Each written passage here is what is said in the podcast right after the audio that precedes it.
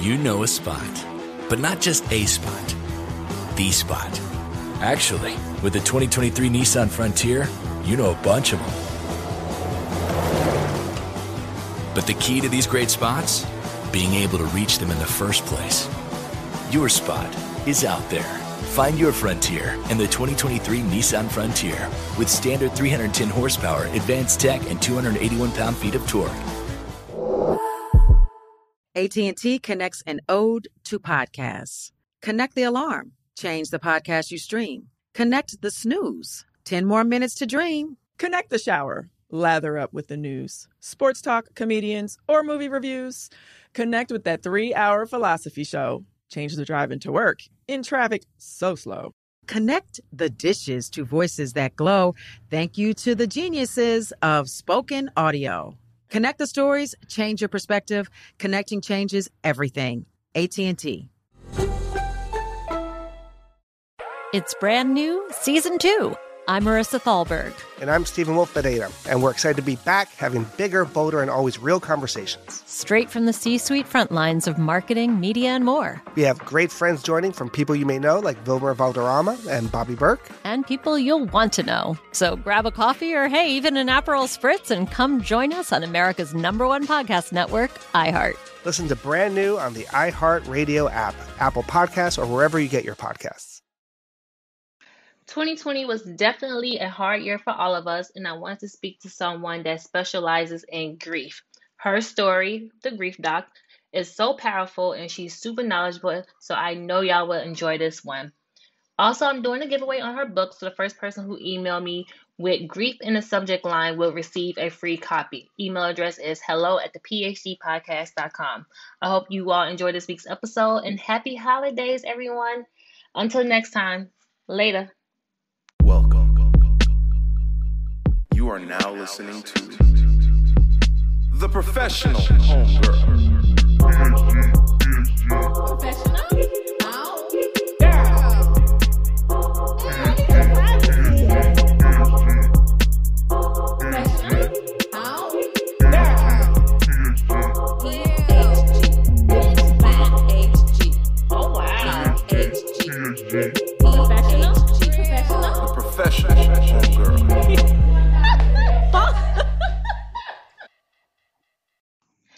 Hey, professional homegirls and niggas.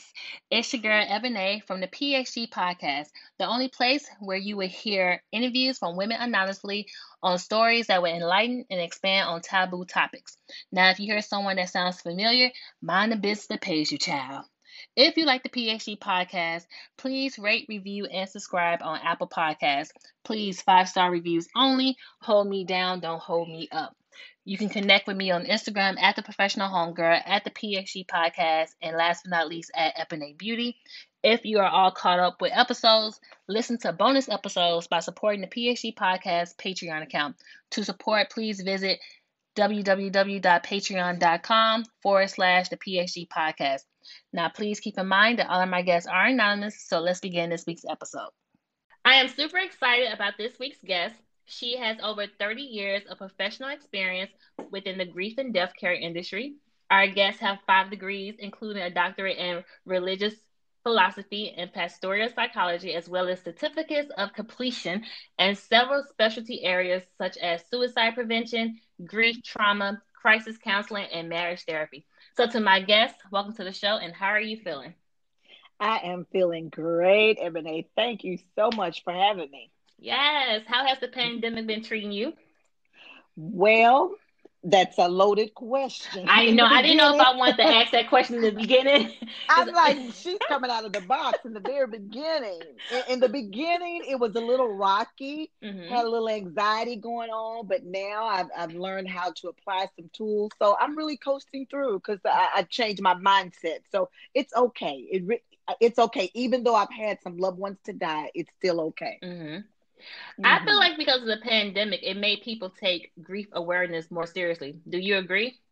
Absolutely, ma'am. That's one of the things that I do appreciate about this time is that it brought grief awareness to the forefront Mm-hmm. uh, because we are experiencing loss uh, in a massive amount. I mean, just uh, people, uh, a plethora, a number of people dying daily. So yes, we're forced to deal with that grief now. Now you are known as the grief doctor. So Mhm. for those listeners not, that doesn't understand exactly what do you do, what is a grief Mhm. counselor? A grief counselor, I help grieving and hurting individuals transition from loss to life, pain to purpose, and to kind of recognize that there is life after loss. It's just a different one. That's the angle I approach, but really, again, just helping people go through life transitions.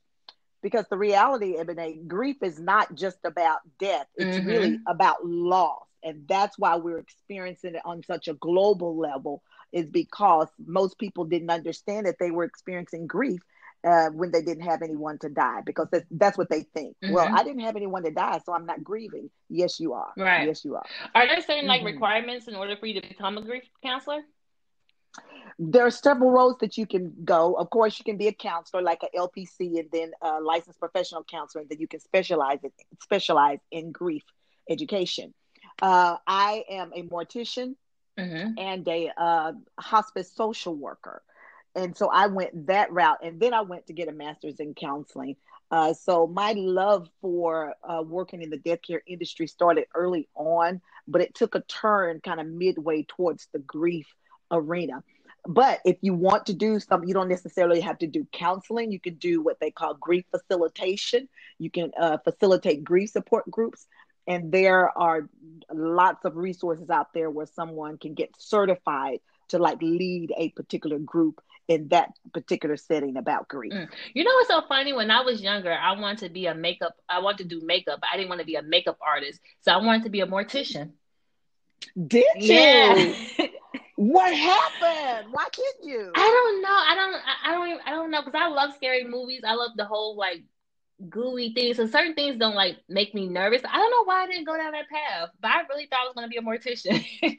Yeah, that I that's what I grew up as a little girl wanting to do uh, is be a mortician, and I just stumbled up into hospice uh, because I went to college 1st Mhm. and um, and because if I didn't go there, I knew I wouldn't go to uh, mortu- mortuary school. Meaning, I wanted to get that degree first and then go to mortuary Right. school. But um, yeah, and and so I majored in social work, and they both just complemented each other so well. now, do you think there are misconceptions about grief? absolutely there there that's what my book is mainly about Mhm. is um, people trying to change the mindset and the perspective about grief and hopefully try to embrace it uh, open their mindset many people again as i just mentioned think it's about death and it's not it's about loss hmm um, and thinking that um, it only happens during certain times um, that's a misconception there are many many myths that many people think uh, grief has to be experienced several different ways, you know, physically, spiritually, emotionally, and behaviorally. hmm So, yes, ma'am, there are many uh, misconceptions about it. Can you explain what grief work is? Because when I that was my first time actually hearing the Mhm. term. Because name of her book is Grief Work: Essential, Not Optional. And to support Mhm. our doctor, please make sure you visit the link in the show notes below. But I never heard that ter- term. So why is it so essential? It is. I mean, t- especially during this time of the pandemic, when you hear the word essential all over the place, we have Mhm. essential workers, you know, out in the trenches and they're continuing to work during this particular pandemic. What I have discovered, grief work is a term that we have to learn uh, in mortuary school. Uh, or if you study uh, grief psychology, that is a, a term that we must learn. It's the actual psychological uh, working through the process of grief. Mhm. and it's really talking about the um, effort the work that has to be put into the actual grief process. And it takes place mentally uh, which that's why a lot of people are tired. Many people are experiencing what we call uh, covid fatigue Mhm. uh, because they are experiencing grief and we're dealing with it with our mindset. So it's really the work of processing through your grief from a psychological standpoint. That's what grief work is defined as. Now, what it looks like is going to look different for everybody. Mhm. Uh, on the, uh, I guess the commonality would be, of course, uh, talking about it, going to some type of setting for counseling, one on one, or you can go to a grief support group. That's doing your grief work. But for somebody else, it may be exercising. Uh, journaling is another great way to do it. Gardening, uh, whatever that thing is that you need to do to make sure that you uh, process wholly and fully through your grief is doing your grief work. Okay. Mhm. That makes No, it sense. makes sense. And I was just thinking because another mis- misconception is people think that everybody grieves the same. Yes, yes. Grief looks different. It the the reality is grief really never ends. It changes and it softens if people do their grief Mhm. work. If they do that, it's going to change and it's going to soften. Uh, but but for one person, it may look like anger. It may look like Right. fear.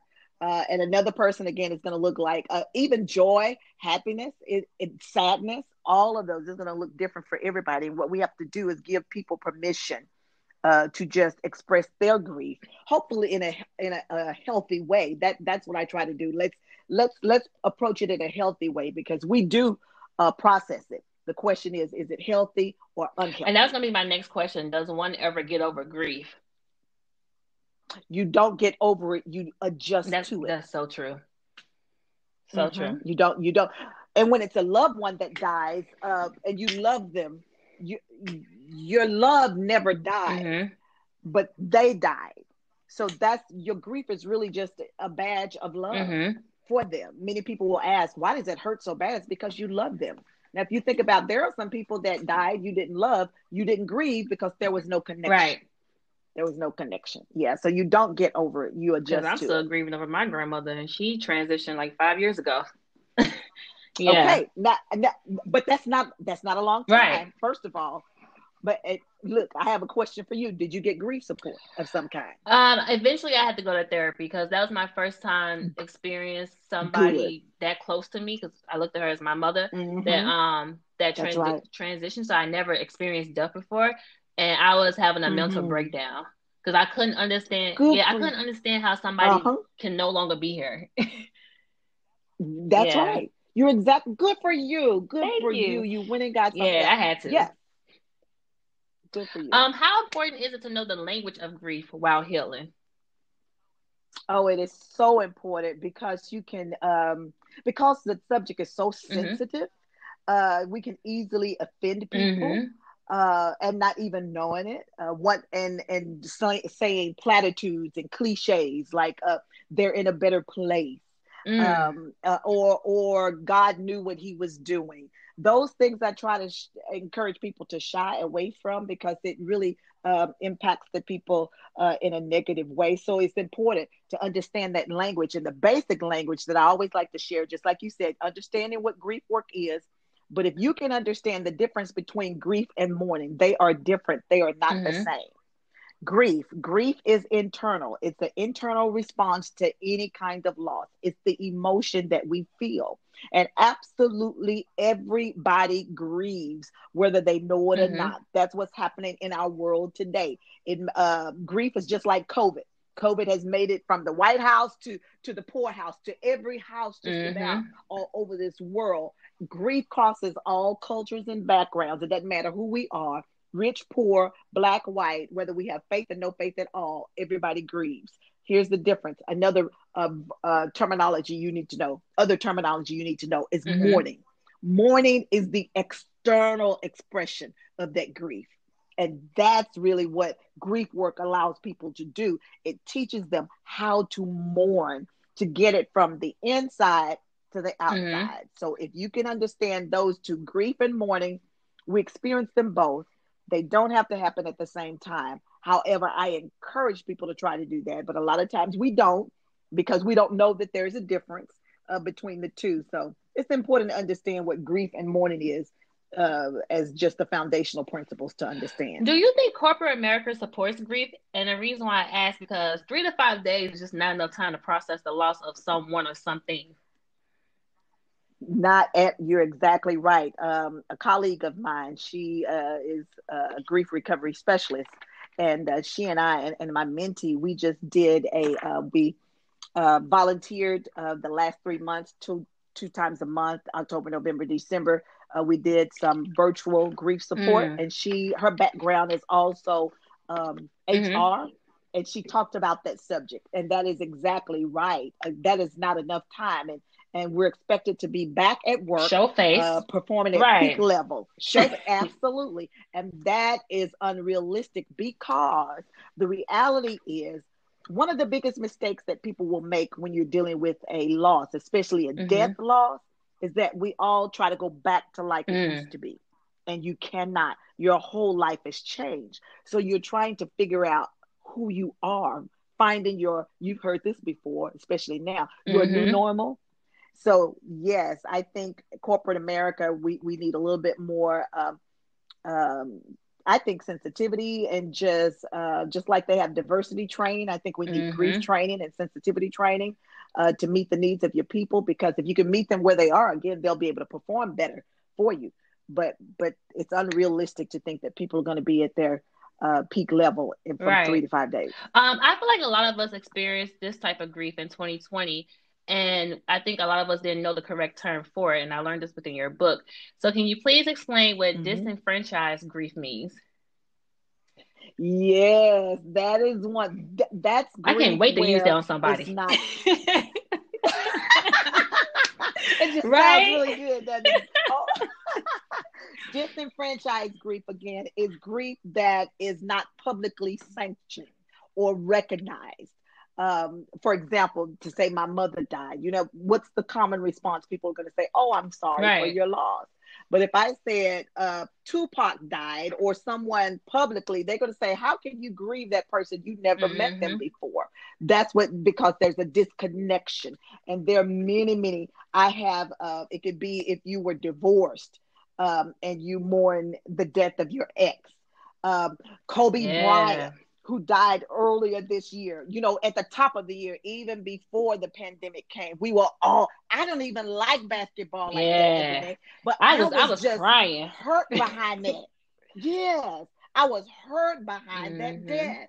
So I, I, just list in the book several people that were experiencing get disenfranchised grief with. What about Black? Yeah, oh, I cried. oh my god! I was like, that's absolutely, of course, we know George Floyd and Breonna mm-hmm. Taylor and and just a whole list. Eddie Van Halen died, and and even since then, since I wrote the book, some other people have yeah. died since then. So again, yeah, it's that grief that um, it's a loss that we have that's not openly mm-hmm. acknowledged. Uh, another would be, as a mortician, this was a true story. Uh, uh, a a man died in the bed with mm. his mistress my and and my question to people is do you think she should she has a right to grieve it depends on who you ask right? she does. That's, no, that's right it does it does. I don't want to be asking the wife. but in reality yeah i wouldn't dare oh ask my god oh my gosh i would but technically because she was in mm-hmm. relationship with him she's connected but she cannot come to that funeral and publicly you, right. You That's disenfranchised grief where you have to do it in private. So within our community, we was always mm-hmm. taught that what happens in the house stays in the house. So why is it important? and it's a down south thing too, because my mom used to tell me that. Yeah. So why is. is it so important for someone to share what they're going through, as you, or as you would say in your book, to spill the beans? Yes, because again, it's a what I call a a cleansing or an emptying because unresolved grief, hurt, and pain, whatever that issue is, Ebony, it doesn't go away mysteriously. We must address it. And what I have found in my counseling and coaching practice is that people will come to me before this year, of course, with the grief uh, uh, loss or death or something like that.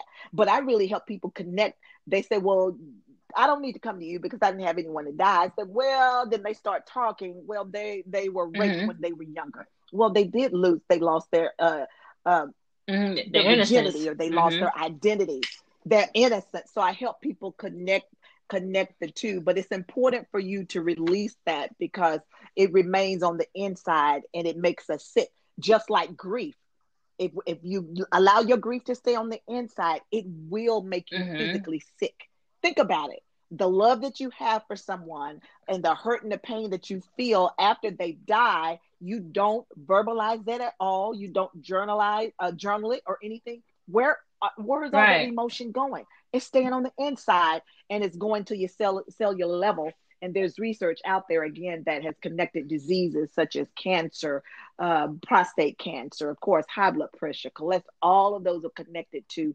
unresolved. Now, after reading your book, because I was kind of kikiing before we started this episode, and I read the book within two yes, hours and yes. just doing more research on you. And I was telling our guest how she has such a powerful story, and I'm just really thankful to have you on the show because I feel like your story is not mm-hmm. being told enough. And I know it's going to help mm-hmm. somebody out. So, mm-hmm. can you t- please tell us in the beginning when yeah. you first met your former husband? I met him years ago. Uh, we went to church together. Mm-hmm. We were friends. And so it, it was several years and we were married for nine and we knew each other for several years prior to that. So we met in church and serving under our spiritual father mm-hmm. together years ago. And along with being newly mm-hmm. married, like you, a, a, series of events occurred, such as your mentor being murdered, your newborn baby transitioning, and you becoming the first lady of the church that you built with your former husband. So how were you juggling with all of that? Mm-hmm. Why you laugh? I look back on that every day because, it, again, when when you are going through trauma or hurting pain, you don't mm-hmm. recognize um, what you're in. So now that I'm out, and you you probably hear 2020 vision again, mm-hmm. you can see really clearly. I don't know how I did that. Again, I I think I had fallen into uh, the the um, the place of wearing a mask and having mm. to perform um, and and make other mm-hmm. people feel better because I, you know, I'm a social worker, and and and and again, and and my mm-hmm. heart is mm-hmm. to serve other people. So I, it was tough juggling, but I actually I can't even answer. Mm-hmm. I don't know mm-hmm. how I did it, just by the grace of God. She was doing a lot back then. I was like, how is she doing all this? Or just dealing with everything. I was, yeah, uh, yeah. To to the best of my ability. Actually, I'm glad that you brought that word mm-hmm. dealing with it I really didn't start doing my grief work mm-hmm. until eight years ago with my mm-hmm. uh with the divorce. Now all the other deaths and losses, I spiritualized them all. Like mm-hmm. you said in the black community, I mentioned earlier about grief is experienced uh, several different ways physically, uh, spiritually, emotionally, and behaviorally. And in the African American community, we have a tendency to spiritualize yeah. absolutely everything. And mm-hmm. that's what I did. I spiritualized all of those losses until I got to that divorce, and that was the one that opened my eyes uh, to where I I realized that oh, I haven't dealt with with my other losses mm-hmm. from an mm-hmm. emotional standpoint. So I think I was just kind of masking it. That's why I was able to go as far as I did. Uh, but as you can see, it right as you read the book. I mean, it. It, I, I well, one thing I learned about within your book was um you mentioned red flash collector, and I thought that was so important mm-hmm. because I think that a lot of times mm-hmm looking back, you see it so clearly, but when you in it, it's nothing. Like you just keep it going. So like looking mm-hmm. back in your experience, what were some of the red flags that you mm-hmm. noticed within your marriage? Uh, the mm-hmm. the mood swings, uh, the um, communication. We had um, poor communication. Started out good, but then it just kind of deteriorated. And I used to equate it to. I mentioned in the first book. I used to say that. Uh, it's like the Grand Canyon is is is being built or or or happening right before our eyes because it's like we're getting further and further and further apart. Any kind of relationship, you got to invest in that. You got to pour back into that. So it was it was a lot of red flags. You know, the poor communication, uh, mm-hmm. just not connecting. Mm-hmm. Lack of intimacy and connection in the marriage. So it was a lot going on that I didn't. I was naive. I was older, uh, but I was still naive because my family sheltered me from a lot, so I didn't know. And in the book, you mentioned that you life. was older than him a lot. So do you think that played a part in it, or? Mm-hmm. I think so. I, I do. I do now uh, because I, I I was older and uh, well I am older, but I was born to uh, older mm, parents. Okay. My parents are older, to so I've been around older people all of my life. So I, I I like that, but but he was the first guy that I really dated that was much mm-hmm. younger. He was 11 years. And I'm like, mm, I really, again, at that time felt that that's what I was supposed to do by the leading of the Lord. But, but yeah, I know that the mm. age had something to do with now, it. Now, when I got to this part, doctor, yeah, I, I was just speechless. Like, yeah.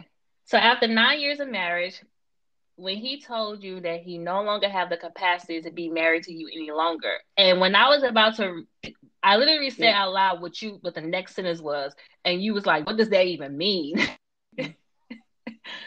Yeah, yeah, yeah. like what were you thinking? Those just Right. like you, I was dumbfounded. Um what I was waiting for him to say again, actually honestly, because I at that time our communication had had deteriorated so badly that we were communicating Mhm. by way of email, living in the same house.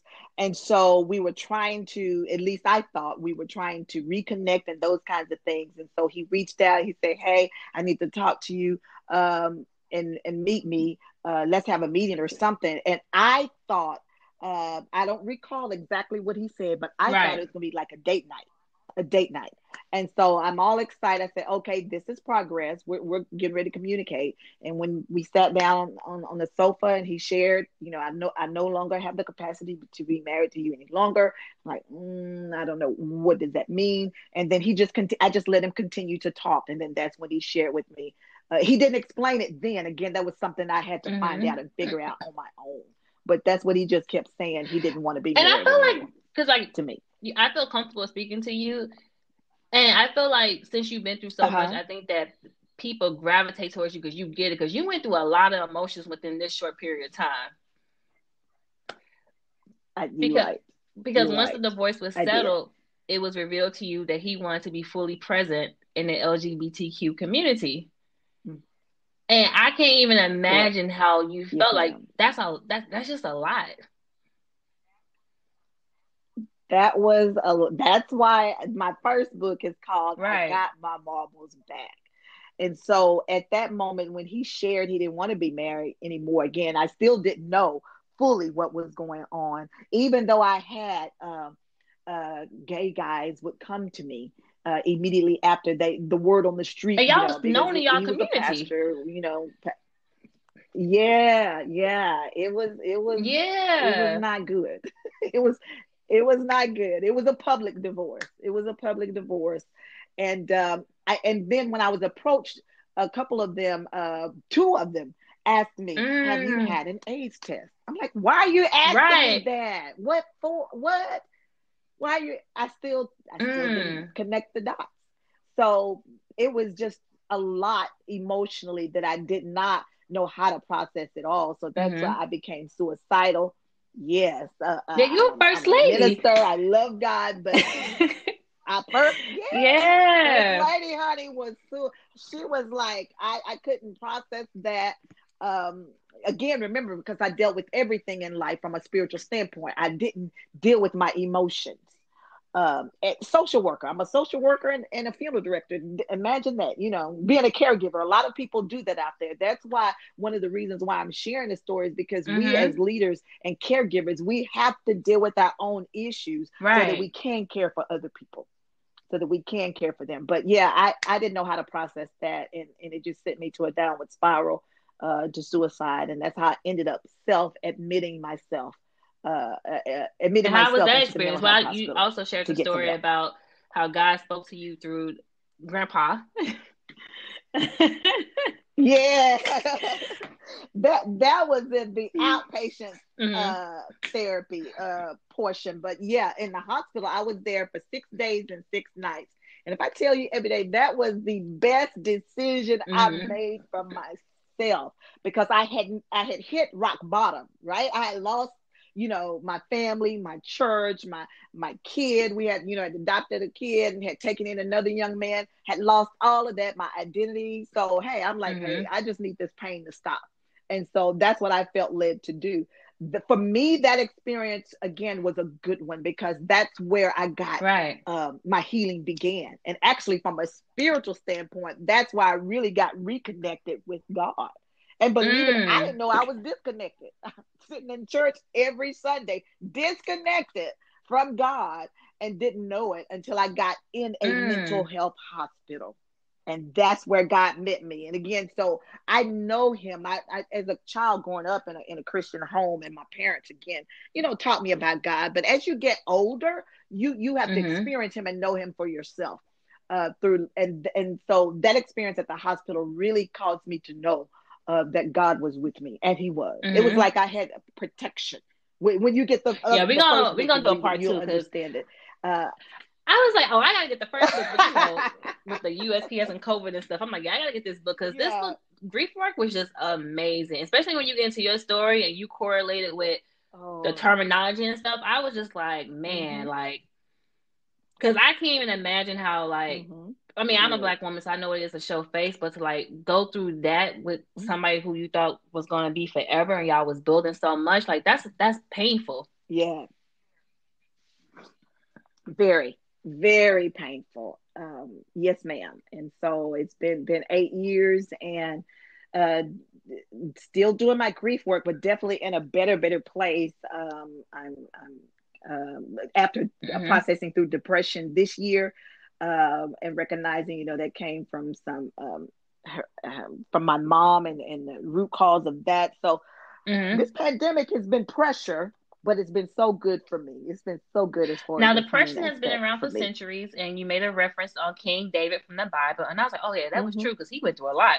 So mm-hmm. right, so why do you think he went that, through a lot mm-hmm. uh, within our community, especially religious people, have a hard time with speaking about mental health issues in attended mm-hmm. therapy? Mm-hmm. Because I think again, excuse me, it speaks to many people think um, mm-hmm. it has to do with their faith level. It, it makes them, you know, oh, you don't have enough faith, or you're not spiritual enough. You don't have your connection with God. Uh, those makes you think uh, mm-hmm. uh, or feel that you're less than. So you're exactly around it. It's been around. We just don't talk about it. And what we've been doing, uh, you that statement I said all the time. You know what what happens in our house, and I found that it's not just in. I thought it was just in the black community. It's not. I have uh, Caucasian clients, Asian clients. They say, "Oh no, we say that too in our community too." Uh, so what we have are people mm-hmm. sweeping things under the rug, and now what's happening in the pandemic? That rug has been uh, filled with with dirt. So now it's just oozing out. It's it's coming out to where we can no longer hide it anymore. So it's a stigma that's been associated with that depression to where people don't want to be identified. Now, culturally, mm-hmm. uh, I've spoken with some veterans uh, there there is a uh, in the military again, and and and it's so I it's just I don't understand it for people, men and women, service our service people who put their lives on the line for us. They go to mm-hmm. war and they see death every day. They see trauma, and then but they're not. Uh, it's not widely accepted for them right. to go see a counselor or a psychiatrist. It goes against. Right. I'm like, what kind of sense does that make? So they're forced to hold it in. And we wonder why our veterans, again, mm-hmm. some of our mm-hmm. veterans are not mentally stable. It's because they didn't want to go get the help uh, because of what was going to happen to them. So it's a stigma that has been attached to certain communities, such as the military, such as the African American community, such as the Hispanic community. And we've got to uh, remove that by doing what we're doing, and normalizing doing right now. We're mm-hmm. talking about it, getting it, filling the. I was gonna make a joke. That's I was gonna be like, yeah, because I know That's Adam right. had anxiety when he saw uh, Eve eat that apple. That's when everything yeah. went downhill. That's right. it went downhill from there. So, being that you You're are a right. faith-based woman, exactly. did you ever question God? Mm-hmm. Mm-hmm. Oh, absolutely. Yeah. Matter of fact, I got mad. Now, I grew up Baptist, and I was taught you just don't don't question God. You can't be angry with Him. And I 1st mm-hmm. experienced that anger when our baby died. Like I said, I waited late in life to get married, thinking I'm, you know, trying to do it the quote unquote right way, uh, as best I could. Not perfect, but as best I could. And uh, then we got pregnant, and then she died, and I was really angry with God. Uh, I was saying things like, hey, there are women yeah. out there having babies, they don't even want to have babies, mm-hmm. putting babies in trash cans, and then my baby died. Um, and at that time, that was back in 2004, uh, there was not much grief support or mm-hmm. resources mm-hmm. out there like it is today. Uh, but I did, I had to go outside of the church again because even in the church, a lot of churches, especially your larger churches, mm-hmm. have embraced mental health and they have counselors on staff and they are helping their members uh, process that. So I went and got help um, outside of the church and and and I got permission to express my anger and I started going through the Bible. I said, "Oh, there's a lot of scripture in here that supports, Mhm. you know, grief, death, dying, and all of that." And I found that scripture says, Mm. "Be angry, but sin not." So anger is nothing more than an emotion. We we again have just uh, made it to be a negative thing. It's an emotion, and it must be expressed. So I worked through that. The divorce, I was angry angry about that, how it went down. Uh, I was angry at my my uh, former husband. I was angry at some of the members, and I had to s- express that. I Yeah, you probably felt betrayed. of the church, and vowed I Yeah. I did. I said I'll And that's your never go church. back. I'll never get in another pulpit. And that's That's what I'm saying. Come on. But because I gave myself permission, I stayed after the divorce. I wasn't connected to a local Mm. body for 12 years. I mean, for 12 months. And uh and so that for me, that because again, being a church girl and oh, I always go to church, quote unquote, that was the problem. I was going to church and had really not Mhm. allowed church to become a part of who I was. So yes, ma'am, I was very, very angry and and had to process through that. And now I love him. My relationship with God Mhm. is closer than I have ever been. Uh, because I gave myself permission to Right. express that anger. and Another quote that I love from your book is when you said, Some of the Mhm. struggles I encounter in life are not mine to carry. Why is it important to search for the root causes Mhm. while doing grief work? again that that was um, something that i learned the significance of this year although i had been teaching about it uh, here and there as a social worker but it just did the pandemic i'm telling you uh, the pandemic is putting external pressure Mhm. on what was already resident in our lives that's why it's been a Mhm. year of exposure That's a fact. so when we look at individuals and we see, yes, it's a year of exposure all across the board. So for me, the depression was, I got my marbles back. You know, I wrote the book that was five years ago, but I still had this cloud glooming, uh, just hanging over my head, and I could not figure out what it was. And it wasn't until I did some reading during the pandemic and then met with my, I had a family meeting, was scared to ask my sisters about that, but I knew because our parents Mhm. are deceased. They're the historians. And so, as a result of finding out that information, so it's necessary because, from a spiritual standpoint and from a natural standpoint, spiritually, again, there's scripture that speaks of ancient doors being open.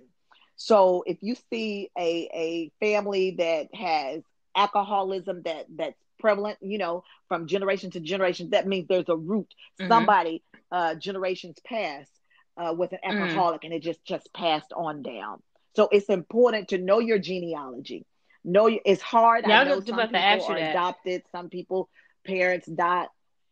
Yeah, if you can, I know there are situations to where you can't find out that information, uh, but as best you can, if you have uh, a pathway to Mhm. research your roots, definitely do that so you can understand some of the things that you're going through is not even yours to carry. Like my Mhm. depression wasn't even mine; it was my mother, Mm. and it was transferred to me. It was transferred to me through Right. uh, uh, uh, the pregnancy. I, I grew up timid, and all of that is because she was timid and, and nervous. And I found out again because Mhm. of life issues that happened to her, and they didn't deal with Mm. it back then. They Um, didn't deal with it. trauma bonding is one of the main reasons why Mhm. people stay in unhealthy relationships. Why is that? is because again the, we don't Mm-hmm. recognize that it's the bond of trauma that's keeping us and because um it's because we Mhm. hold on to a promise uh when and you lose your your identity. Like again i had lost who i was. I, di- I really didn't know because i was trying to be all things to my husband and all things to the church uh, the first lady. So we were connected and again i just uh, un- understood that this year during my research and study that it was the trauma uh, because again we never talked about it but his behavior again further uh, demonstrates that there was some trauma. Something happened to him for us not to be connected. Something happened to me for us Mhm. not to be connected as a couple. And so when when you go through trauma uh, people who go through uh, domestic violence and have you ever uh, heard of a person? I know I have even as a social worker where a uh, person stays Why? in an abusive Right. relationship and people will say Mhm. oh, why it's because of trauma bonding okay it's because of that connection that they have uh, mentally and emotionally uh, deception Mm-hmm. and manipulation is a part of that as well because again the person who who doesn't have the capacity to lead Mm. Uh, they're being Uh, manipulated Another one of my favorite quotes from your book. stay. I, have Yeah. like so many quotes from your book. when you said, um, you said that a clear rejection is better than a fake promise. So how can someone handle rejection in a healthy way? Oh yeah, rejection is something I suffer with that and didn't know it, especially from the from the marriage again. But what I learned, Ebony, is that the the the divorce again was a catalyst for me to do healing, go deeper in my Mhm. healing that I didn't know I needed to regarding depression. So when he left, that's why I lost my marbles and I became suicidal and depressed, is because depression was already present. So I didn't recognize about uh, rejection being a part of my life. I felt, you know, so abandoned. I'm like, he rejected me. He didn't want me. So it's very important to uh, acknowledge it and process it. Like my friend that I, I mentioned, a friend of mine told me, she said, he is not going to apologize. I didn't know. A lot of us are waiting for Mhm. the offender to apologize no, we cannot wait for that. There are many reasons why. Again, sometimes they may never ever apologize. Um, number two, uh, sometimes they may not even be around to do that. I know many people who have died uh, and did not apologize to the people they have offended or hurt or molested or raped or whatever, and it leaves that person in a victimized role. Uh, but they can process through it. It depends upon Mhm. how you look at rejection. So I encourage people just to embrace it acknowledge the fact Right. because it happens every day little by little. Again as a kid especially you're not picked to be on the team. It goes from being a kid all the way up uh, to being an adult in the nursing home. I see it all the time. When i used to work in the nursing homes you know sir uh, adults would not be believe it or not Mhm. picked to play bingo with certain people. It happens all the time. So if we can just embrace that rejection uh, and know that it's not something that is uh, against us personally but it's a part of life and Did he ever learn how to apologize? I'm just that. curious. Wow. no man So how important was forgiveness in your process No. of healing? Mm-hmm. it was necessary to heal it was necessary you can, you cannot heal if you Mhm. harbor uh, unforgiveness you cannot uh, so it's something for us to um, acknowledge it you know and uh, work through that and give yourself permission uh, to do that uh, because some people just say you just get over it you you don't how how do you get over someone who brutally Right. raped you molested you whatever they did you know so it's not something that we can do in and of ourselves because you can just like we say i'm gonna go Mm-hmm. I, I go on a diet every week every monday I, because i don't know what i like about mondays i'm gonna start i'm gonna start on the Mhm. diet and then i fall off the wagon that's what people say i'm gonna forgive him i'm gonna forgive her and then something happens they get angry because forgiveness it starts in the mind but it has to work through Mhm. again our soul and our spirit so our soul again is our emotional makeup of who we are. And when we've been wounded by life, whatever it is, a death, divorce, uh, molestation, whatever it is, Mhm. it makes it hard uh, to forgive. And that's why counseling helps you work through that and helps you help you talk about it so that you can move to a place for of forgiveness. Mm-hmm. Especially if you're a person of Well. I'm super excited about this episode. Mhm. So before we leave, do you mind leaving some Yeah. encouraging words for our Mhm. listeners as we enter into 2021? Oh wow. Uh yes, again, take care of you. Take care of you. Hopefully this year again, uh, to those of you who experienced loss, um, again, we are so Ebony and I again we extend our apologies um, for the tough time that you're experiencing, our condolences for loss and things like that. But I encourage you if you can just Mm-hmm. change your mindset uh, toward life.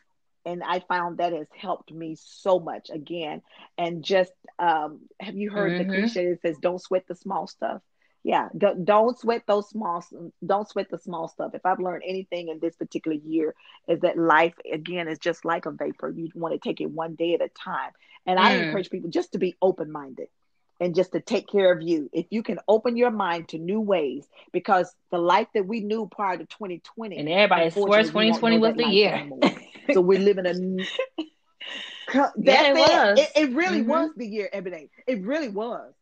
It, it was, it mm-hmm. was uh, Charles Dickens' Tale of Two Cities. Best of um, times, yeah. It, it, was the worst of times and mm-hmm. the best of times all in one. Yes. So that's what 2020 was. So my encouragement to 20 for 2021 again is you can make the difference. You want to see change in your life. It starts with your mind. Do your grief work so that you can heal. And again, you will have the best year. Not saying that you won't have any hurt and pain, but you will have a great year. And it all starts mm. in your mind. If you But I just want to say thank you so much for coming on the show because I know you are on vacation. so I was like, oh, yes. yes. So please make sure yes, you support ma'am. our doctor by purchasing her book in the link below. Thank you so much to my guest. I'm pretty sure this will not be the last time we speak. And until next time, no, everyone. Not at all. Later. It's brand new, season two. I'm Marissa Thalberg. And I'm Stephen Wolf Bedeta, and we're excited to be back having bigger, bolder, and always real conversations. Straight from the C suite front lines of marketing, media, and more. We have great friends joining from people you may know, like Wilmer Valderrama and Bobby Berk. And people you'll want to know. So grab a coffee or, hey, even an Aperol Spritz and come join us on America's number one podcast network, iHeart. Listen to brand new on the iHeart Radio app, Apple Podcasts, or wherever you get your podcasts. Danielle Moody here, host of the Woke AF Daily podcast. We've been with iHeart for a year, and what a year it has been. As we head deeper into 2024 and yet another life changing election cycle, Woke AF Daily is here to keep you sane and woke. Make Woke AF Daily your podcast destination for 2024 election news and analysis. Listen to Woke AF Daily Season 5 on the iHeartRadio app, Apple Podcasts, or wherever you get your podcasts. I'm Diosa. And I'm Mala. We are the creators of Locatora Radio, a radiophonic novela, which is a fancy way of saying a, a podcast. podcast. Welcome to Locatora Radio, Season 9. Love, Love at First listen. listen. We're older, we're wiser, and we're podcasting through a new decade of our lives. This season, we're falling in love with podcasting all over again. And getting to the heart of our stories. We're going places we've never gone before, and we're bringing you along with us. With new segments, correspondence, and a brand new sound. Season 9 is kicking off with an intimate interview with Grammy Award winning singer songwriter Natalia Lafourcade. What's giving you hope right now? Well, when I see what music does to people, it gives me a lot of hope. If you liked Locatora before, you're going to love season 9. Subscribe to our show and you'll see why Locatora is your prima's favorite podcast. Listen to Locatora Radio as part of the My Cultura Podcast Network, available on the iHeartRadio app, Apple Podcasts, or wherever you get your podcasts.